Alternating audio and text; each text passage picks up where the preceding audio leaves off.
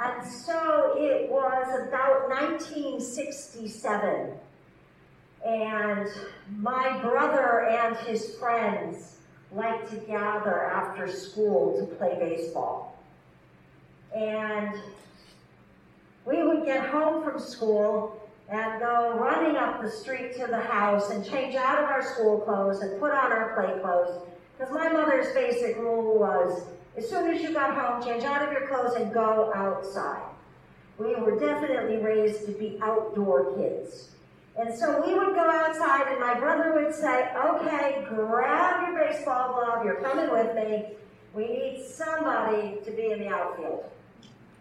And so I spent a whole lot of time searching for balls that got hit into the weeds of the meadow that were at the back of the field, and that was normally my role.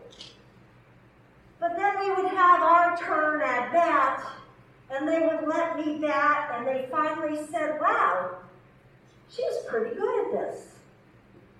And so I was no longer just the one they wanted to have along. I also ran fast. And so, you know, they started to see some value me being on their team. So I was no longer the one who got picked last. And so as we played and spent, you know, a season doing this, I developed some skills. And on days we weren't playing, my brother and I would go down to our street, and which was a dead end road, and it was a nice space to play catch. And so he spent a lot of time coaching me on my throwing. And so I got so I was a fairly decent shortstop. I don't think you really wanted me at first base, but I was a fairly decent shortstop, and I could hit the ball and I could run. And so the next year, it was time for Little League tryouts, and in those days, you had to try out to make the Little League team. I'm not sure that's still the way it works. But my brother and Danny Williams, who's had the field we played baseball in, and the Krasinski brothers, and my brother's best friend Bill, all thought I was a pretty valuable player. And I said, I want to try out for Little League. And somebody said, but you're a girl. Only boys are allowed to play in Little League. And I said, but I can play as well as a lot of the boys. And they said, well, you're right. They said, well, why can't you go to tryouts? If they don't think you're good enough, they won't pick you. And so I informed my parents that I was going to Little League tryouts with my brother. And we went down on Saturday morning. We'd spent all day Friday really working on the drills, so I would be ready.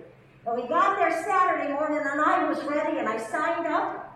And somebody said, But you're a girl. And I said, I know, but I can play baseball as well as a lot of boys. They said, But you're a girl. And I said, Well, that's not fair. That's just not fair. And they said, Well, that's the way it is. And I said, Well, can't I try out? Can't I just try out and then you can see if I can play as well as the boys? And my mother's in the background going, Oh no, what's going to happen next? But they insisted that I couldn't play because there was a Little League rule book. And the rule book said the girls couldn't play. And so finally I left and my mother said, So what are you going to do with this now? And you know, I tend to go two ways. You either write a letter or you make a sign. One or the other. You either write a letter or you carry a sign. Well, this time I decided it was time to write a letter. And so I wrote a letter to the Little League people explaining that I didn't think it was fair that I couldn't play because I was a girl. And my brother's best friend Bill thought that that was a good idea.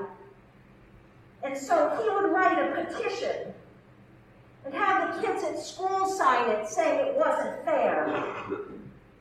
The girls couldn't play baseball if they could play as well as the boys. And so we had our little um, action, which, as far as I know, went absolutely nowhere. And somewhere, at some point, then we decided to build a raft to float in the pond, which is across from the Krasinski brothers' house, and the thought of baseball sort of went away. But it just wasn't fair. And that just didn't sit well with me. Now, Jonah, you all know the story about Jonah. God says to Jonah, okay, go to Nineveh, which is present day Mosul in Iraq. Go to Nineveh and tell them to change their ways. They've got 40 days to turn things around, or I'm going to smite them.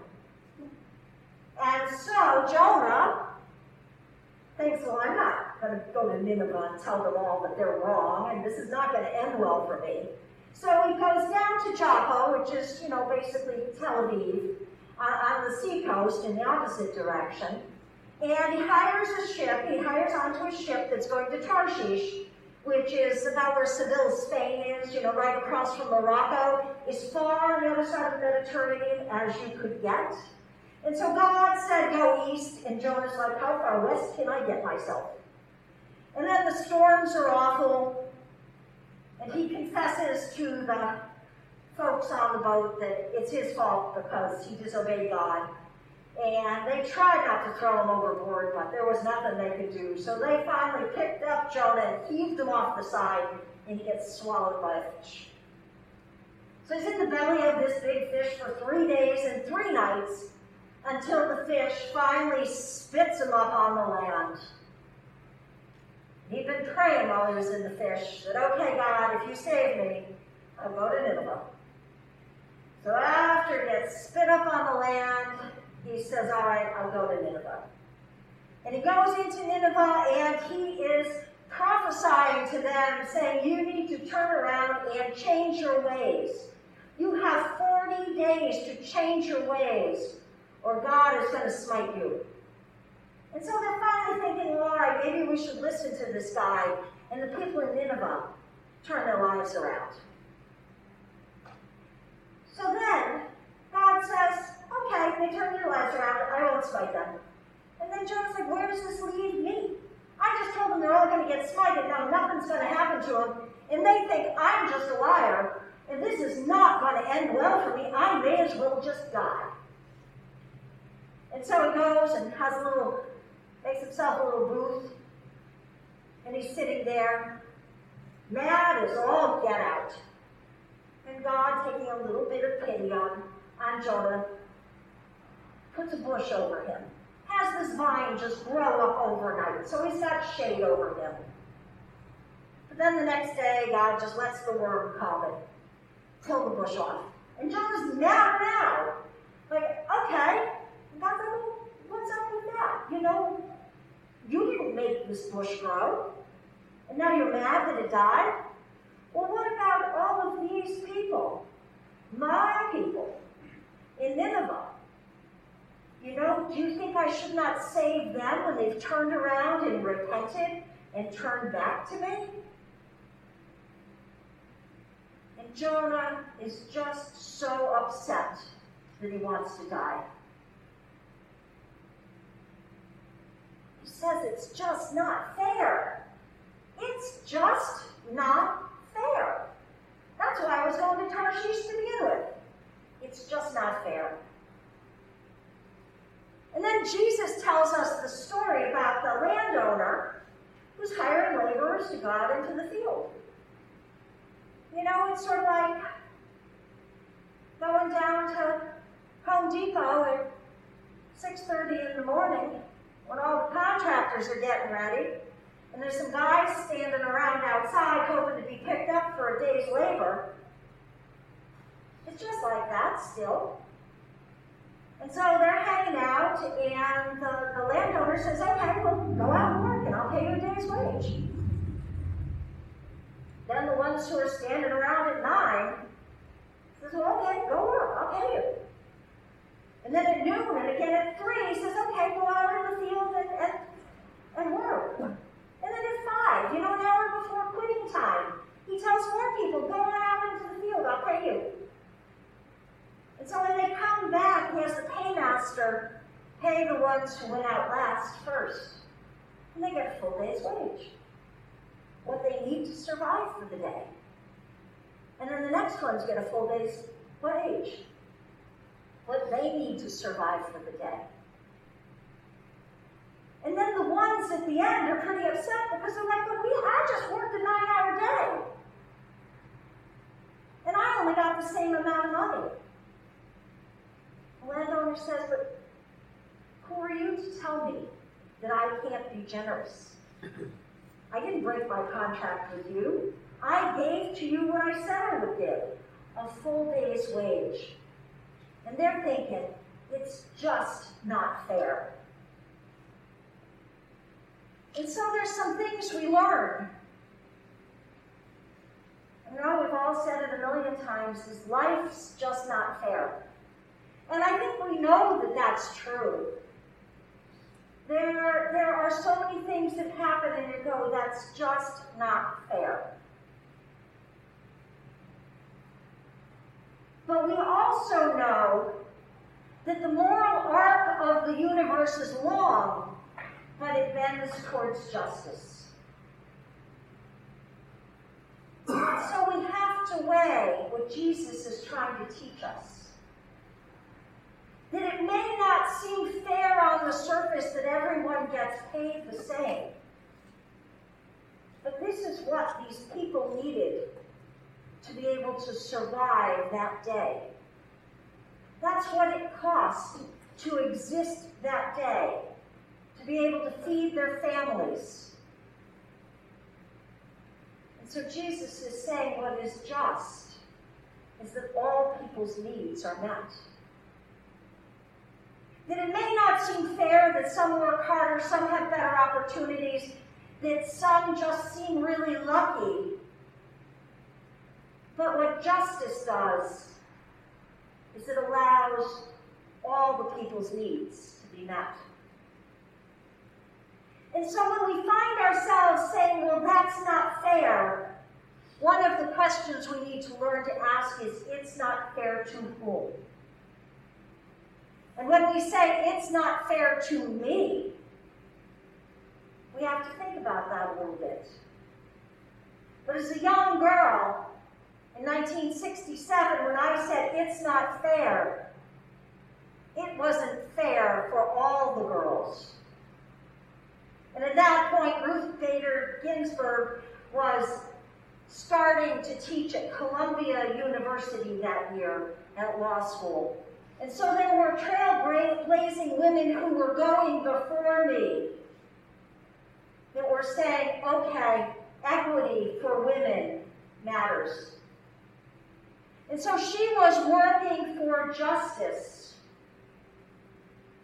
so that all of women's needs might be met. And when Jonah was upset, he was upset because of his own suffering. Instead of realizing that God's mercy on all the people of Nineveh was what justice required. That God was able to support these people to continue. Continue their lives, continue in positive ways after they turned back to God. And what Jesus tells us is that it might not seem fair, but it still may be just. And so when we look for justice, we need to look and look broadly at whose needs are being met and understand that all people have the right to have their needs be met. That we have an abundant God who has given us enough. The God who can create shade for us overnight and remove injustice easily that we have a God who is loving and steadfast, merciful and slow to anger. We need to turn to that God in all things. And when we turn to God, we are able to see that arc of the moral universe. we are able to see the trajectory that points to justice. And we can see that that a path we can follow, even if things are not fair in the moment, they can be just in the end. And Jesus calls us to seek justice for all.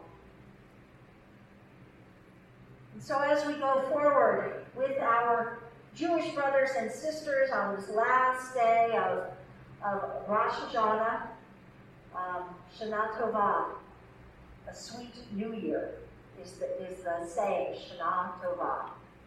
And so as we go into this, this time where we're coming together as people to seek what is good and right for our world, let us seek that arc of justice, knowing that it may not be fair in the moment, but in the end, we work towards justice.